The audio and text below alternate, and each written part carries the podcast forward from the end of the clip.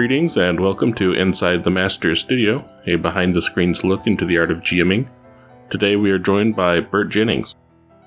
Hey, how's it going? I'd like to start from the very beginning. How did you first get involved with tabletop RPGs? It's a very kind of weird uh, story. So, a buddy of mine and I, when we were in high school, decided, hey, let's just split the cost on this whole Star Wars role playing book and let's just see what this whole thing's about. And that was really my first um, kind of introduction into it, was just kind of jumping into the deep end. So, we got the book. It was the Wizards of the Coast core rule book, revised core rule book. And we just kind of jumped into it and ended up being where I just took the book home first and then like never gave it back just because I was doing all the GMing for it. And that's really kind of what started off the whole process, which was primarily just GMing for a lot of my friends, which was great. Um, but I never really get to play as a player. So it's completely skewed from a primary GM perspective. Did you start off wanting to GM for the group? Yeah, it was kind of just the natural fit. I kind of just jumped into it and just took it by the horns and then went and then never really stopped, which was cool. Um, I definitely had some horror stories because when you, you know, your first GM experience, you don't really know what you're doing. and You think you're doing it right, or at least you hope so. But it's it was a it was just kind of the, the natural fit that would happen, which was I think it was mainly came down to I was the only one that wanted to read the book, so that was kind of just thrusted upon me. When was the first time you got to participate as a player? Ooh, so I, it's I, I'm not kidding. It's just a handful of times. The first time I got to play was the same book. Um, we were using the Star Wars system, and a buddy of mine did a campaign. So I was like super excited because uh, I was going to be able to play as a player. Uh, and so I made this badass Kel Dor kind of scout who had like this mysterious past. And it was interesting because the entire campaign was from like an imperial perspective. Like we were working for the Empire, so the rebels. And so it was really interesting being, uh, you know, playing a character that was an alien that was working for the Empire, but like was proud of it, which was weird.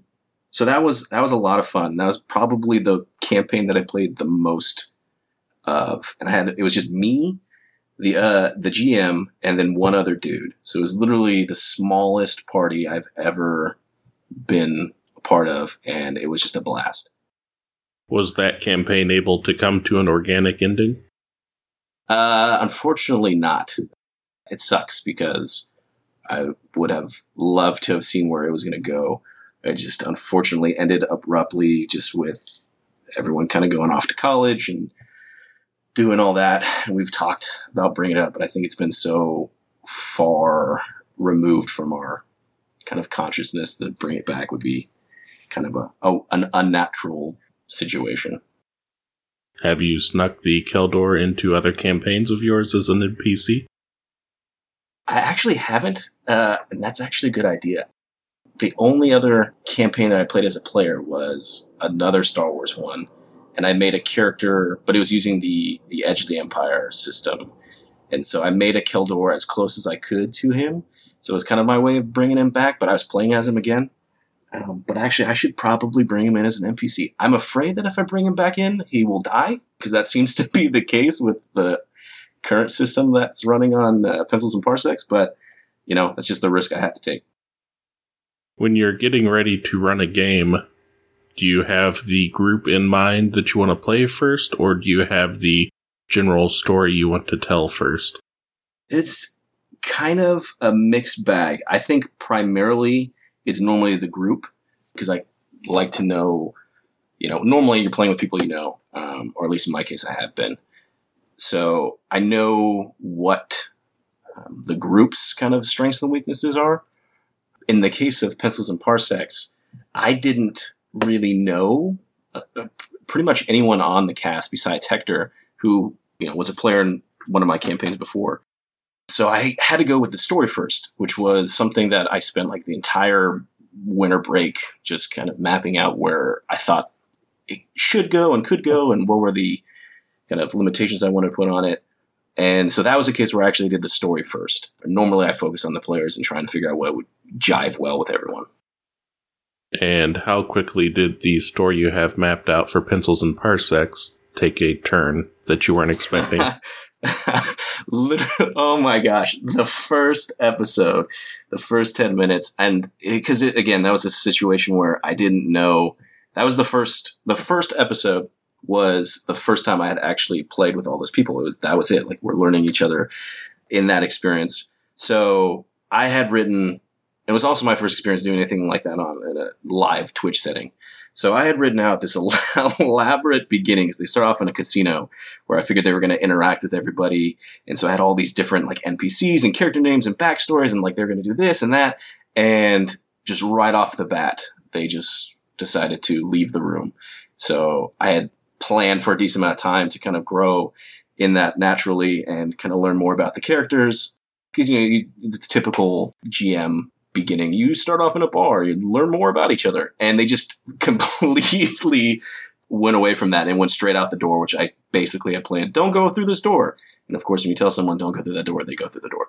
So right off the bat. And then shortly thereafter, it turned into any time. It was me learning how everyone played. So there was a character, an NPC that I had introduced and was killed off quite quickly, and I had elaborate plans for him. So it was me every time I feel like I have an understanding of what they're going to do, they never do it, which is exactly what you want for players. But at the same point, is completely maddening, especially in a live situation. How did Pencils and Parsecs get started on Hyper RPG? It's a pretty interesting story. So Hector and I, Hector Navarro, Hector is funny. It, we're friends from way back when. We worked at the same post effects house and he and I go back from playing. HeroClix was the first thing that him and I kind of got to know each other, and then from that we decided to the group at work do a Star Wars role playing campaign, and so I GM'd that, and then you know so we got a chance to kind of get to know each other in like that kind of setting, and so when Hyper was doing their extension down here in Los Angeles, Zach brought up the fact that he wanted to do like a Star Wars campaign. And Hector's like, you need to talk to Bert because Bert, you know, would be perfect for it. So I just get a call out of the blue from Zach being like, hey, just so you know, like this is what we're doing. Do you want in? And didn't really explain much of it, just kind of was like the general idea. And I was 100% on board. That being said, I didn't quite know what I was signing up for, but I'm definitely glad. But it was just a, they had an idea for a show, and Hector was like, I think I know a guy who will fit it well. The characters are currently using the Edge of the Empire book. Was that your choice? No, actually, that was a th- decision that was kind of made uh, in the pre-production stages, and so because I'm used to the kind of traditional D20 book. Uh, actually, the most recent one I'm using is the Saga edition from Wizards of the Coast. So I was completely kind of it's a more traditional book setting when they approached me for this, they there's like, hey, we want to use the Edge of the Empire. Thankfully, I had gotten used to it very quickly when the one campaign, the most recent campaign I played where I was that Kel Dor character was an Edge of the Empire uh, system. So that was, uh, thankfully, I got used to it uh, for the few sessions that we played.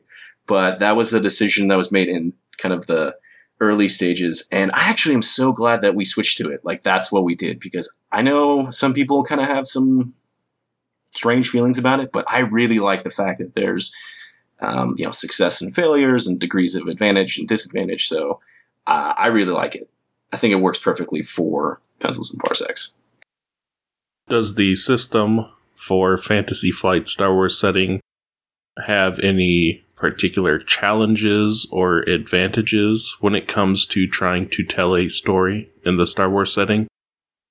Yeah, I think it has the disadvantages to it are also kind of its advantages since there's different degrees of kind of a character makes an action and you can have you know it succeed but then have a disadvantage or you could have something fail but cause a positive effect.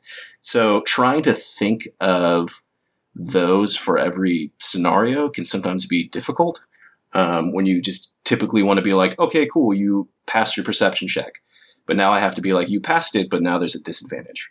Um, and so sometimes that is a very cool mechanism because it allows you to create these interesting moments where you know, and particular the thing that comes to mind is there was a moment when uh, Emma's character uh, Kilara was like flying a ship, and she succeeded with a disadvantage. So she was able to fly through, but she crashed into something, right? And it caused a whole big explosion. And so that's, I think, the most difficult part about it, especially for people who aren't used to it are trying to wrap their minds around, well, I don't understand. I should always be able to succeed at this. Um, why is there a negative thing? But I think it adds a little bit of spice. It's just difficult to figure out how to do certain things when you're like, I just want you to pass this check. Um, and you have to kind of think of an added level to it. In the more traditional D20 Star Wars, was it easier for you to fudge dice rolls? Yeah, I think absolutely. Um, because you can just be like, oh, yeah, that's what you need to do to hit them. Um, but because it's so apparent in the Edge of the Empire system, where it's like success and failure, it's difficult to know what's going to be rolled until it's rolled, which is, you know, I think a good thing, but also difficult. Did you have a history of trying to put the story over the mechanics? Yeah, I think I am 100% in the camp of story over mechanics no matter what I'm doing. Just because that's what's moving the whole collective narrative along. That being said, I know and I understand. I actually had to have a conversation with a player once just because they were trying to walk me through their mindset, which is like, no, I like the level of you know strategy I can get to with these like minute rules and stuff because that's what was making the game fun for them. And so it was really cool to hear that perspective because I just go in my head, oh, the story's more important. Um, but to them, it was a point that was really important. So it made me be like, okay, I, I guess I need to kind of be more mindful of that. Um, especially, you know, anytime you're working with players, you want to make sure the experience is fun. I just shy away from when things get too technical. I start to get taken out of it um, because all I want to do is like, no, no, this is the story. So it's a it's a give and take. I think on both sides. Between difficulty, anticipating what the players are going to do and what the dice are going to do, mm-hmm. how do you plan for the next week's game? It's really difficult. It's really difficult, especially because it's live and you can't just take a moment to be like, all right, hold on, let me go to my room for a second and think about this. Everyone like drink another beer or something.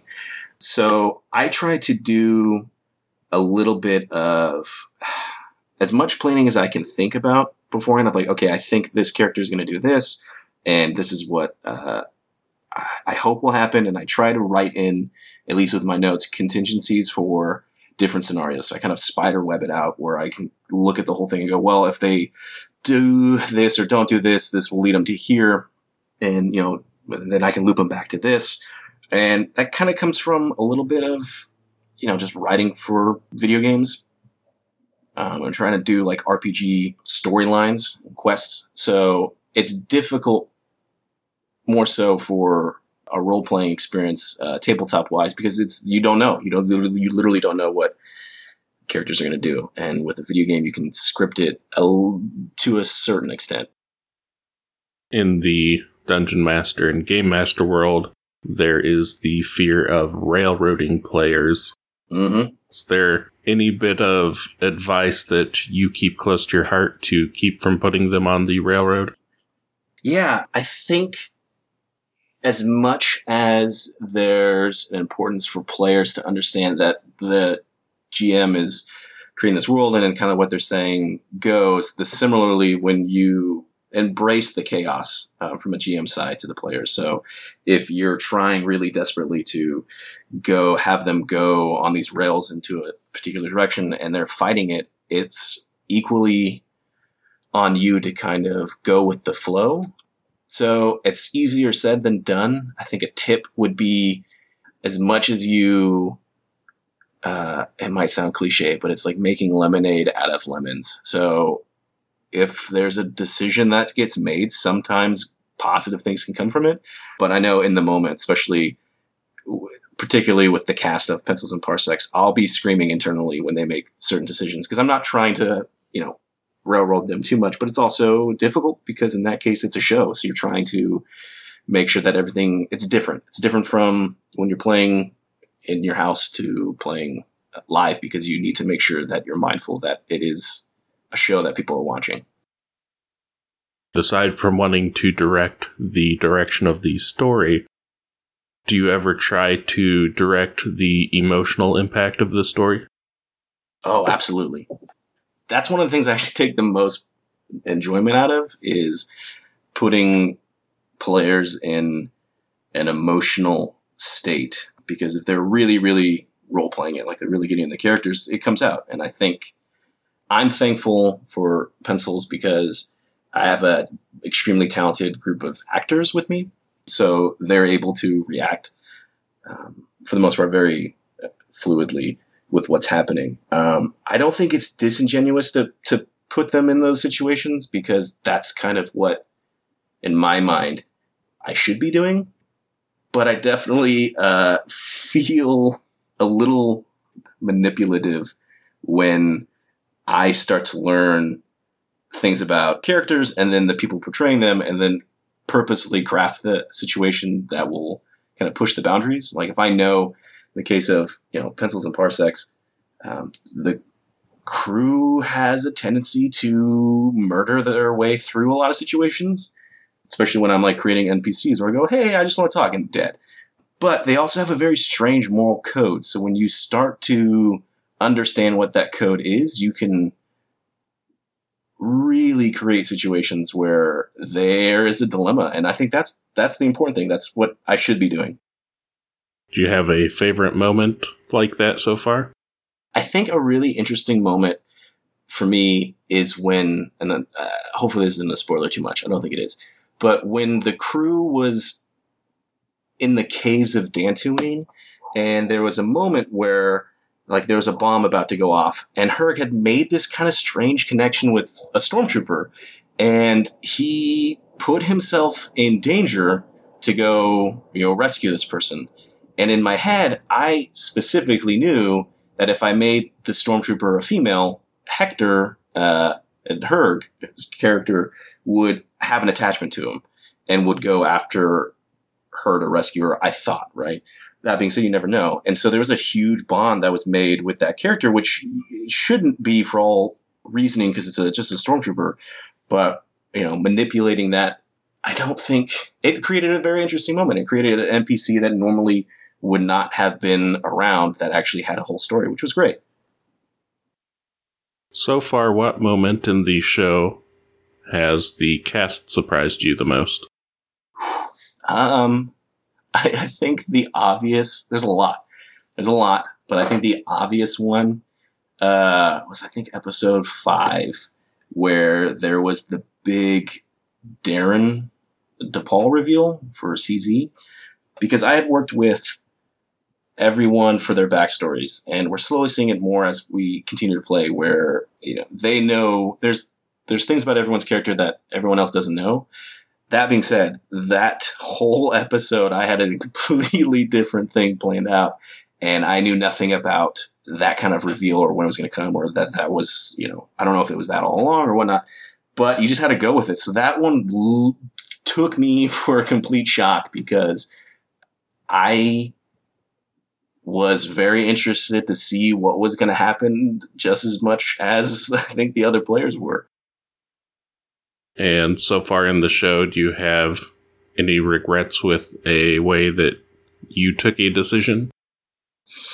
Mm, that's a good question. Um, I'm sure if I actually racked my brain, I could figure something out. Nothing's really popping, um, just because I kind of try to keep moving forward. If you dwell too much on the past, you start to, you know, it affects your decisions. I would say and this is going to sound really weird, but I honestly really, really liked the character of Cool Blue Stripes, as kind of idiotic as he was sometimes. And he, oh, this is a big spoiler. So, uh, fair warning. He gets killed, as tends to happen with the NPCs. And I was kind of upset about it as it was happening Um, and then equally so, I didn't really get the reaction from the players as I thought I would. But then I got the reaction from like the fans, and everyone's like, "Oh man, I'm so sad." I was like, "Yeah, me too." So I think that was probably one that happened, and I had really planned for it. I hadn't really decided definitively that was going to happen. It was just I knew what was going to be coming out of the elevators, and uh, and was just kind of waiting to see what they decided to do. So yeah, man, I miss Cool Blue. I miss Cool Blue. Is it weird to have fans for your RPG? Oh my gosh, yes, uh, very much so. It's a very interesting and new and bizarre experience. I love it, but it's strange to know that people are watching and are committed. Like they're they're invested in the story and they're invested in the characters, and so it takes the normal GM responsibility of you know everything that you're doing for your players and then multiplying it by now that there's people watching it. And you know it's hours and hours of content that they're enjoying uh, hopefully. Uh, but you know there's you're kind of mindful of the fact that there's fans of a show. It's weird. It's this weird thing for me to say having no real experience with twitch and uh, any of that before kind of meeting hector. So it's a strange feeling Hyper RPG has an emphasis on fan interaction with the shows. Uh, originally, they could tip to the light side or dark side to either give the players extra dice or the GM extra dice, but now they've moved on to a different system. Do you prefer what there is now? Um, it's strange, and this will, well, this will be an exclusive thing. So I guess we'll. It's yeah, it's okay for me to say this. We're actually going to try and go to a hybrid of the two. I kind of like the new system for certain aspects, and I like elements of the old one. I I personally thought that having it be dice for the players, dice for me was kind of a check and balance. So if ever they you know threw a bunch of dice at it, you know a task completed, I can kind of um, mitigate that by throwing dice back. And I, granted, I know the simple answer is just make the challenges harder, at least the initial check.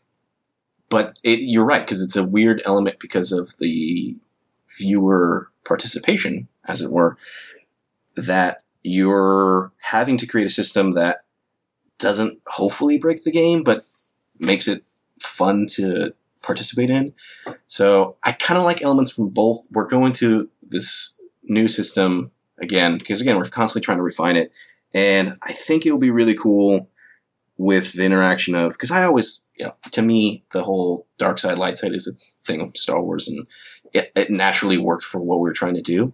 But I think, knock on wood, this n- rolling out of this new system will um, be, I think, the perfect blend of the two without kind of giving too much away.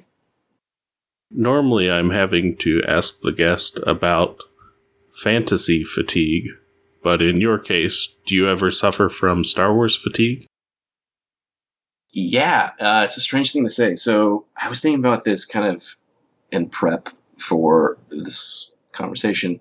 I actually have only done sci-fi related things. So uh, GM, you know, Star Wars, GM like a, a homemade Halo RPG, and so I'm completely my knowledge is completely centered in this kind of sci-fi and i'm like really intrigued to do like a fantasy thing just because i'm constantly hearing everyone talk about their situations with you know like dungeons and dragons or pathfinders or what have you. And so yeah i think there's a real space fatigue i guess is the only way i could put it. And uh, yeah i definitely have gotten that and i've kind of been itching for something different if you could run a different game on Hyper RPG, which system would it be? Ooh, interesting. To be honest, I really enjoy DFA, but I have absolutely no clue how that system works. So that's something that really, really intrigues me. And then I kind of like what Zach's doing for his show, Vanquished. I think that system, just the idea of a superhero one, it would be really interesting to me too. If you could be a player on one of the other RPGs on the channel, which would it be? Ooh, oh, that's a good question. I really think I'd want to be on Vanquished. Like having Zach as a GM would be really interesting. I think that would be a lot of fun.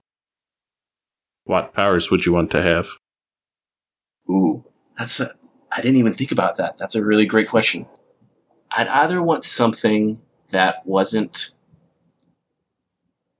maybe traditionally useful, like a, and hopefully I'm not insulting anyone this, but like the biggest joke is well, the biggest, but a joke is the whole Jubilee like sparkling powers, right? Like, well, how good is that really in a like combat situation? But maybe something like uh, absorbing. So if I was able to touch something, I could absorb its properties. Um, just because I think you could get into a lot of fun with that. I know there's kind of similar powers to that already on the show. And then I really, one of my favorite X Men is Nightcrawler. So being able to do the whole, being the team's transportation would be really interesting. When you're looking at these other shows on Hyper RPG, do you enjoy just the fact that you aren't as familiar with the lore in the universe? Yeah, I think that's exactly how I feel. There's a lot of stuff um, for the shows that uh, are on Hyper where I don't know anything about it, and so I'm learning just as much by watching the characters play and learn. And it's funny because I, I did I've mentioned this a few times, but I still think it's a funny story. I did a, a role playing game with a buddy of mine who knew nothing about Star Wars, but he wanted to play, and so watching him kind of learn things about the universe as we were playing was really interesting. And that's kind of how I feel when I watch some of the other shows on Hyper because I don't know anything. Like I know, I, I know a little bit of, of, of some of it, but not as much as I would say about what I'm doing. If you were to guest on Death from Above, what would your call sign be? I might have to just go with Ninjanomics, uh, just because that's my thing, and try and, and hold true to that as much as I could. How did Ninjanomics get started? Well, it's funny. So I have a dog named Ninja, and everyone always asks to, what came first, the name or the dog, and it's the name. Uh, I, for just some reason, was just sitting around trying to think of a, a, a new name for my gamer tag, and I just started cracking up when I thought about it because it's like, well, what would it be? It'd be is it the economics of ninjas? Like, what? How does this work? And I just like for some reason really stuck with it. So I just imagine taking a college course and it was like, oh yeah, I'm taking like, you know, Ninjanomics 101. And like, what does that mean? And like, what is it? Is it, is it actually like ninjutsu that you're learning or is it the economics of running a ninja do? I don't know. So I just, for some reason that stuck with me and I love it. You can never find out because you can never find the class. exactly. Exactly. Without delving too much into spoiler territory, do you have a grand idea for the direction of pencils and parsecs? I do. I do. I, I'm very excited for what I think is a grand story, an elaborate story that hopefully people will be able to look back and see the breadcrumbs that have been left. I know how I want, I know where I want to go and how I want to get there, but it's difficult to be f- completely confident that everything's going to go the way that you want it to. But I, th- yes, the answer is I have a grand plan, but we'll see what happens. So far, so good, actually. So far, I've been able to kind of course correct and get back on quote unquote track. But we'll just have to wait and see. Are there any plans to delve into some of the source material from the other books? I think so. I mean, I th- the plan from kind of the beginning was to think of it in terms of a season. So season one, season two, yada yada yada. We'll see, right? But the idea would be to either branch into possibly maybe other eras. And I'm I grew up on Legends, so my understanding of Star Wars is from that perspective. I'm trying my best to kind of keep the story ambiguous in where it's set. In my mind, I kind of, well, it's difficult because we've created our own timeline. So I'm able to just pull things from whatever I want to. but I find myself more and more doing research on what is canon now because I'll be surprised sometimes when I'm looking something up and I go, "Oh, that's that's that's the new story behind that." Okay. Um, so thankfully, I get to kind of grab from both, but I like to. I've read so many of the Star Wars books that I like to pull everything that I can from from it as a tool. Will there be any appearances by Wraith Squadron? Uh, it depending on what happens, but possibly. Or Ewoks piloting interceptors. So that was the one thing that came up. This is a funny story because anytime I set my campaigns, I always get the question of like, well, what era, like, where are we on the timeline? And I traditionally just send it uh, as a knee jerk, just oh, okay, it's right after A New Hope because people are like, okay, cool, I can. There's we're not committed to too much, but you'll have the few people who go, well, I want to play as an Ewok, and I'll go, oh, okay, well, explain to me why that would work.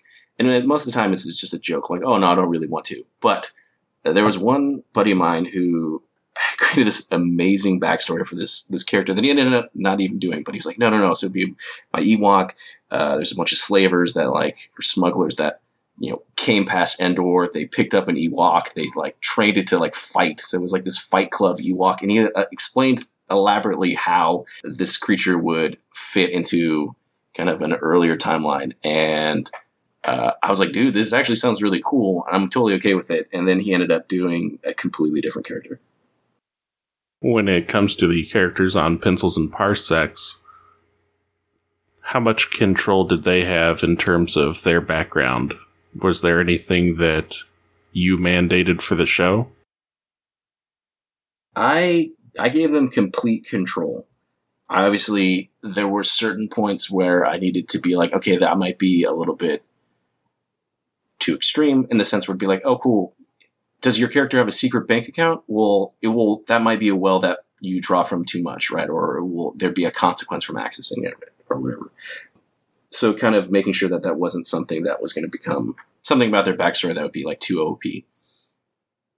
But I gave them complete control, and it was great because they all really latched to it and made it their own. I still get updates from certain characters, uh, or I'm sorry, certain players' characters, like, hey, I'm adding this, like, can I add this in my backstory? So it's uh, everything you see is completely them, and I think it's fantastic. Did you have to go with a not everyone rolls humans mandate, or did they take to different species? I didn't put a mandate on it at all. I they all naturally went with the species um, that they chose, which was cool because it's kind of a diverse group. It definitely took a little bit of research in regards to uh, making sure I kind of knew as much as I thought I did about everyone's species, and I'm still kind of learning stuff. Like I know Hector's a Togorian, but there was like a question. I was like, "Well, do they have tails?" And I go, "Ah, oh, crap, I don't know." So there's some uh, homework that I needed to do, but everyone chose what they wanted to choose. And eventually having to fold two new characters into the storyline. Was there a particular difficulty in that? Yeah, I think that's been one of the more difficult aspects of Pencils and Parsecs has been the um, kind of figuring out the cast because they're all everyone who's on the show is a professional in Los Angeles, so people's schedules change, and it's difficult um, to kind of make sure that everyone's there for every episode. So that's always interesting from that aspect of bringing on guests, and we've had some great characters um, and that have been introduced to the storyline because the guests that we've had have played them perfectly. Bringing in new two new players was kind of a hard situation for me because thankfully I was in a perfect spot within the story where I felt like it worked naturally with just bringing on more people for this crew because everyone's kind of been messing up. But it's difficult because you're bringing two new people into a story where they don't know necessarily all of everything that's happened, which makes sense for their characters as well. But it's difficult because I'll like reference something and I remind myself, oh yeah, that's right. You know, um, Erica and Keith wasn't there for it. So it worked, but it's I'm still finding kind of landmines of narratively like, oh yeah, I need to uh, maybe explain this, or this doesn't have the same impact because you weren't there. But sometimes it works off perfectly in the story. Have there been moments where you had a gap in the story that you exploited? Interesting. Um, th- there's been a few times where they've decided to take a turn with something and I've ran with it and just kind of saw where it went. I guess a good example would be when this whole distrust of one of the NPCs, Randall, um, was very, very intentional in the sense that I, you know that was kind of what I was going for. But seeing how much that's um, kind of bled into everything else, like there's another example where they met another character and there was a firefight and they didn't really trust the person. And I had thought in my head, oh, they're going to trust this person and we're going to move forward. And that wasn't the case. So it's just kind of having to go with the flow of the fact that I've, I guess, put them so emotionally on edge that I'm having to realize, okay, I got to build a little bit more trust here because they're kind of don't trust anybody. In the end, would you rather see Randall as the hero of the story or the villain of the story? Ooh, um, I don't. I know what I want. I don't think I should say because I think part of the mystery of that character. There's a lot of people that who really really like the character and think that he's a hero, uh, and then there's people who are hundred percent um, positive that he is going to betray everyone and breathe the downfall of the group. So I know kind of what I think and where I want to go with it, but it also isn't necessarily set in stone for me because it depends on how everything plays out. You never know until it actually happens. I know though exactly where I think he stands in between those two, but is he your favorite NPC to play on the show right now? he is definitely up there, and he was until the introduction of K001, Cool, their battle droid that kind of stays on the ship. That was a character that where I was very curious to see how he was going to react, or how everyone was going to react to him. And I understood the reasoning behind giving them, like the the meta reasoning behind giving them cool, as they call them, just because I needed kind of a way to we've implemented a system where they find um, items based off what the audience kind of unlocks. So he's my easiest way of like, hey, I found this thing. Um, that being said, his interaction and the more and more I've kind of think I know where Cool's going is uh, hilarious to me. Um, just the fact that in one of the episodes, you just walk around with a briefcase full of drugs, and they're like, "What are you doing?" And this is to me, it, he is quickly becoming my favorite character, uh, NPC wise. But playing Randall, who is able to more or less call the players out for some of their stupid stuff, um, is refreshing as a GM. I think every GM should think about that, where I can have a character tell them, "You're messing up," and this is what were you thinking by doing this. It's refreshing. I was about to ask how much of Randall is a character and how much is just a frustrated GM. Yeah, uh, it's it's becoming more and more a frustrated GM, but in a in a nice way. I had an so my I really like Randall. So my rationale behind it was initially I had created this character uh, who they met in the very beginning, and he was going to be an Imperial basically, I was like, well, what if I make an Imperial that kind of does some good to kind of play with that trope? And then, you know, before I could even really flesh that out, they shot him in the back of the head. So I was like, all right, well, what if I played a rebel who they know that they should, you know, like because he's a rebel, but he's a complete asshole. And it's been so refreshing. I can't stop uh, smiling when I think about the times where I'm able to as an NPC, tell them you you done goofed, kid. Have you started developing strategies to keep the story going when the group gets into the planning mode? Yeah, so that's definitely something that I'm trying to get better at because it goes back to your question about how much do you want to keep a story on the rail or you know on or off the rails. And this most recent section, when they were on Nal Hutta, uh, I'm sorry, Nar Shaddaa, Narshada, I kind of used the whole quest, I guess, as kind of an experiment to see how much control can I give them and what are they allowed to do. And it worked in the sense where I learned that they spend a lot of time trying to figure out the perfect way to tackle something, and uh, it, it chugs like it, it slows down, and I don't like that. So part of me is having to now, kind of after testing that, figure out a, a better way of moving them forward.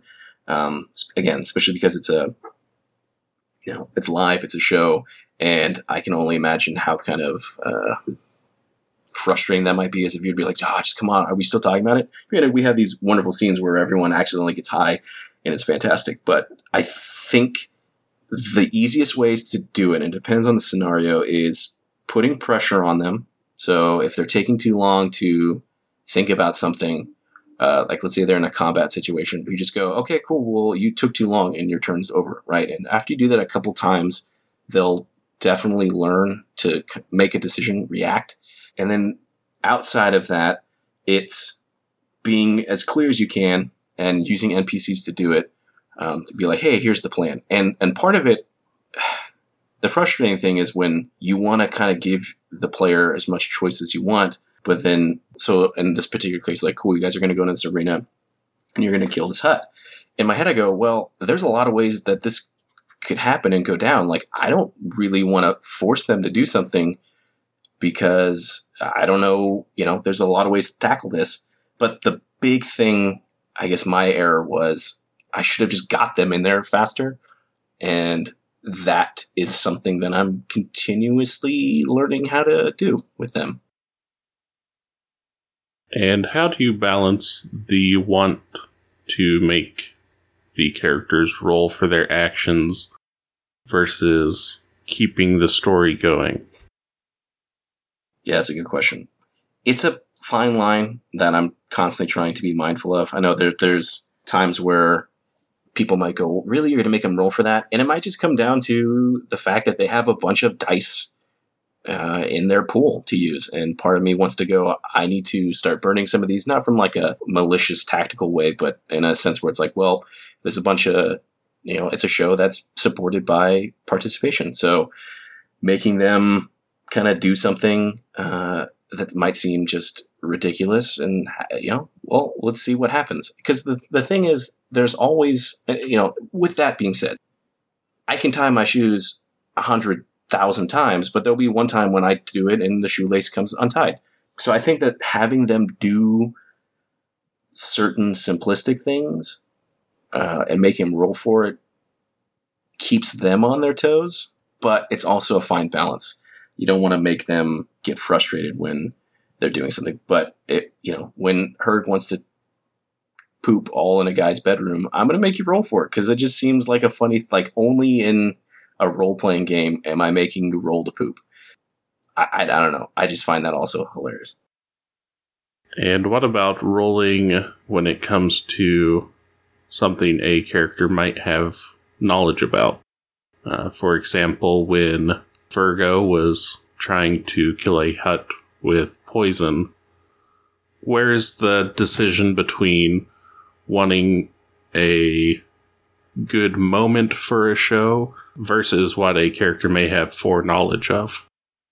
Yeah, that's a very interesting point, and I think that one specifically comes to mind uh, mainly because it's probably the most recent and most fresh.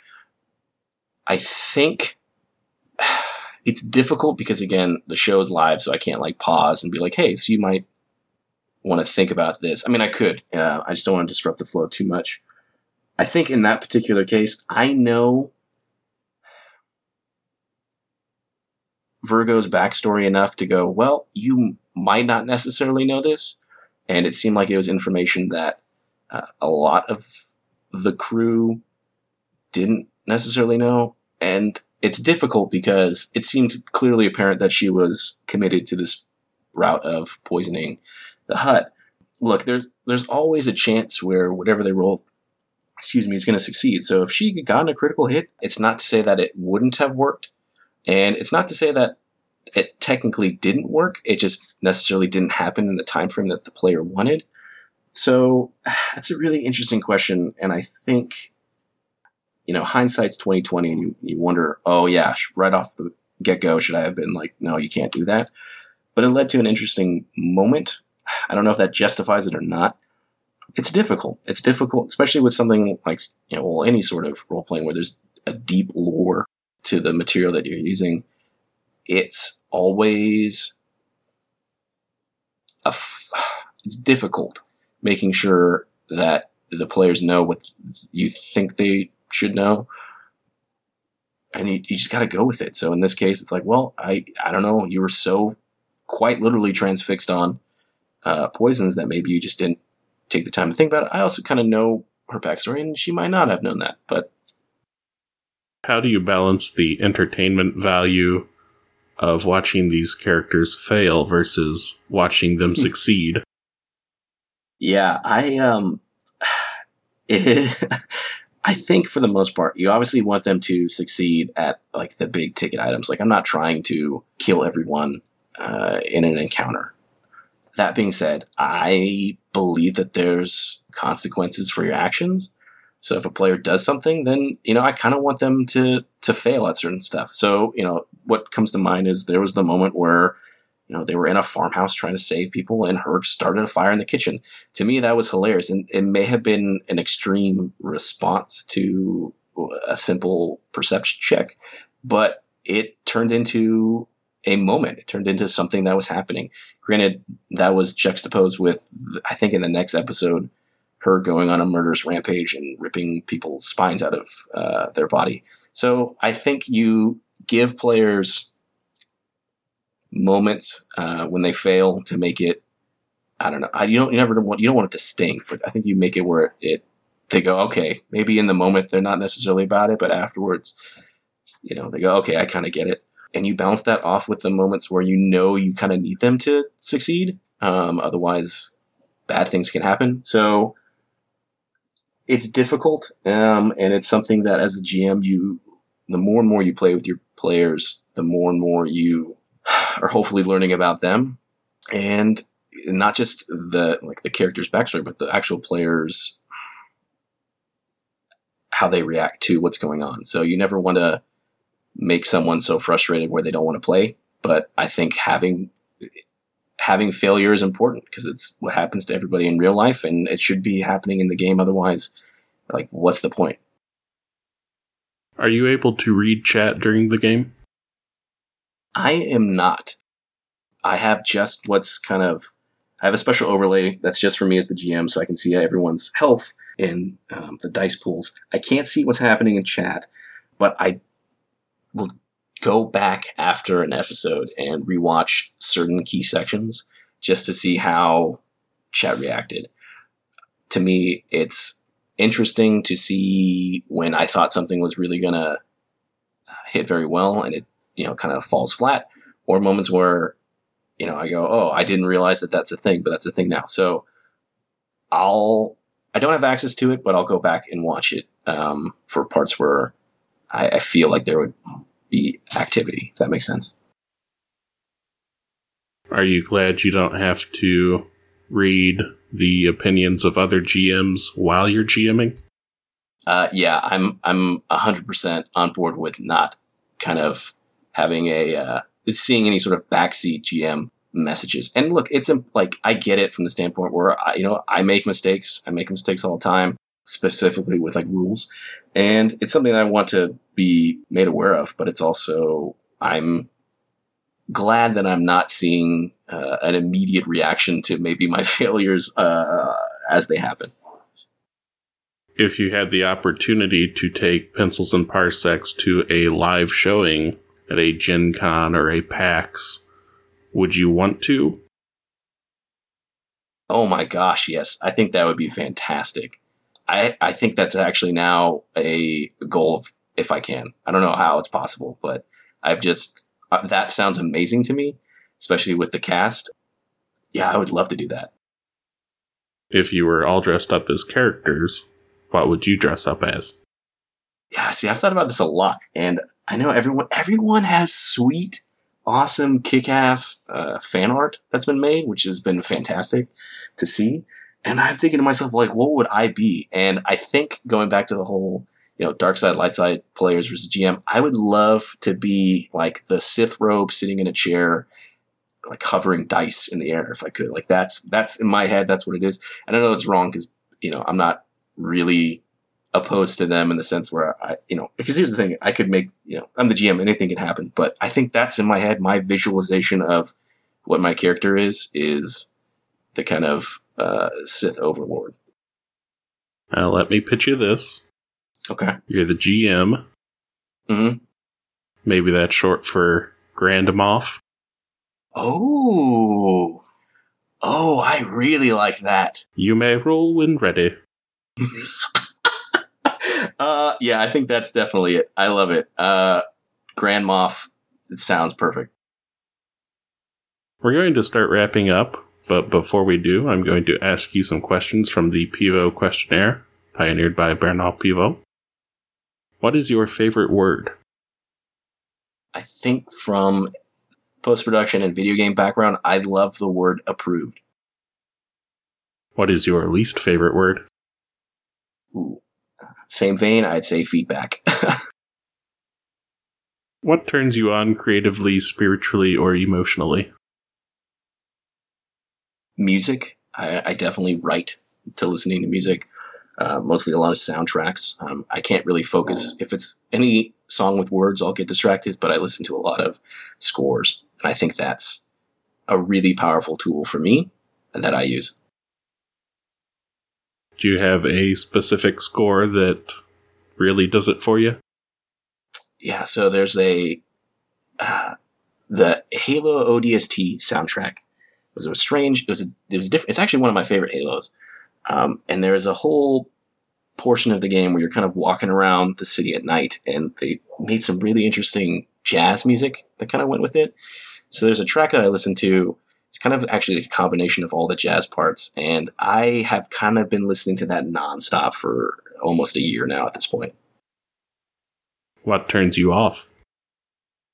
I think stubbornness, and I'm definitely, I mean, you know, there's there's a plank in my eye for that too. But if I'm trying to communicate or talk someone through a different viewpoint and someone just is unwilling to have the conversation, that really frustrates me because you can have a different viewpoint.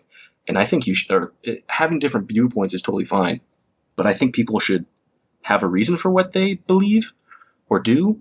And when, you know, but part of my understanding of, of getting to where a point where I can know why you think that is important. But if people aren't willing to, to have a conversation, that really frustrates me. What is your favorite curse word to hear from your players? oh man, shit. Oh shit. Um, I think it's indicative of either one, a mistake that was just made, or information coming to light that they are just now putting together. Uh, I think is the best.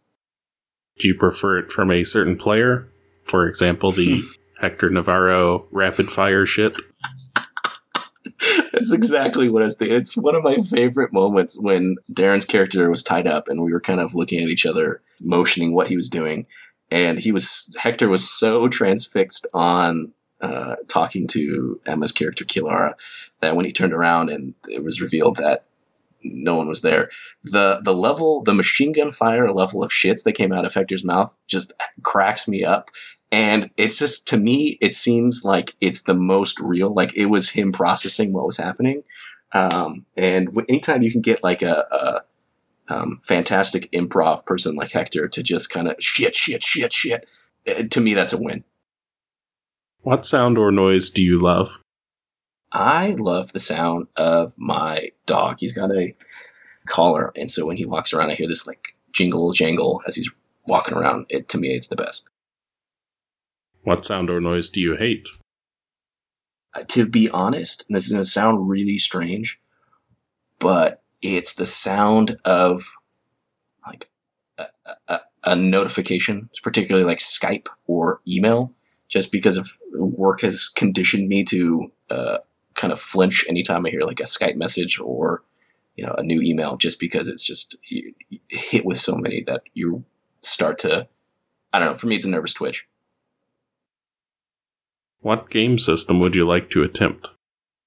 I honestly, kind of going back to what we were talking about before, I've never done a fantasy game. And so I know for me, I'm a big Lord of the Rings fan and I'm a big Game of Thrones fan. And I found out that there's a game system for Game of Thrones, which really intrigues me.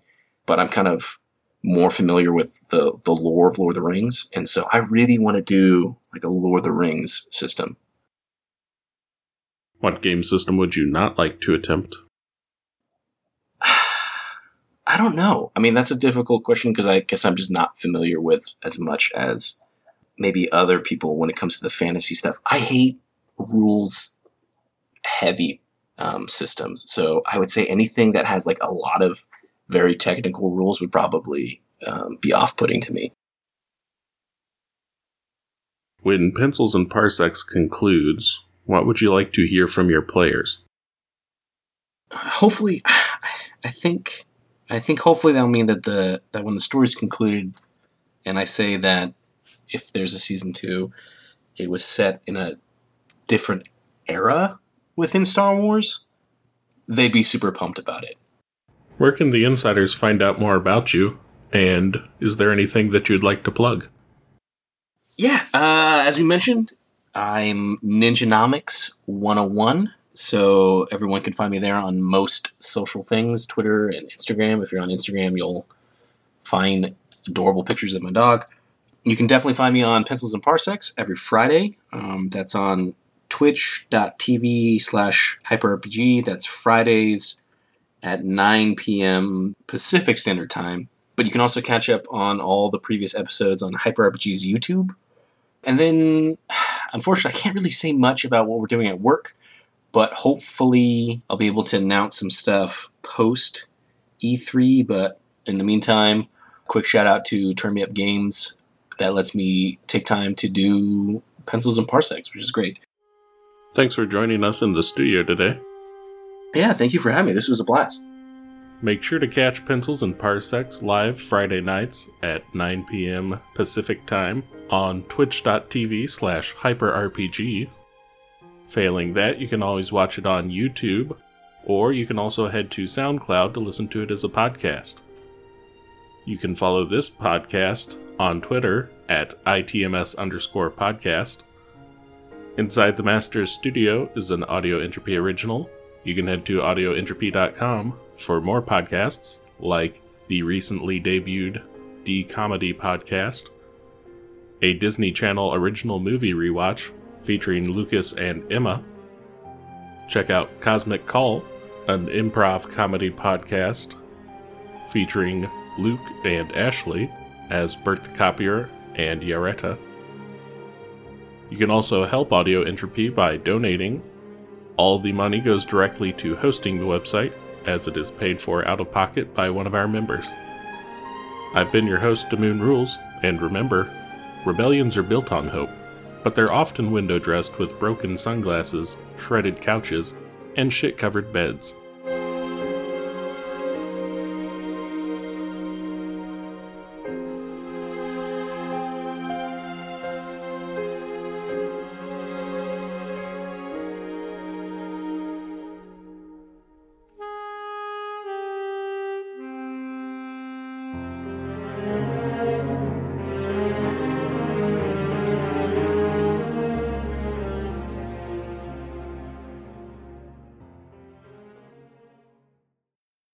Love writing the backstory for your tabletop game characters just as much as the adventure? Ooh, yes, I do. How about creating fun, kick ass, and inclusive characters? Oh, I like that. If you answered yes, then check out All My Fantasy Children, a tabletop character creation podcast hosted by me, Aaron Catano, and my best friend, Jeff Stormer. How cute. Together, with our powers combined, we create a new character every single week with the help of listener submitted prompts and a variety of cool tabletop games. But where can I find it? Find All My Fantasy Children on SoundCloud, iTunes, Android Play, and on Twitter at AMFC underscore podcast.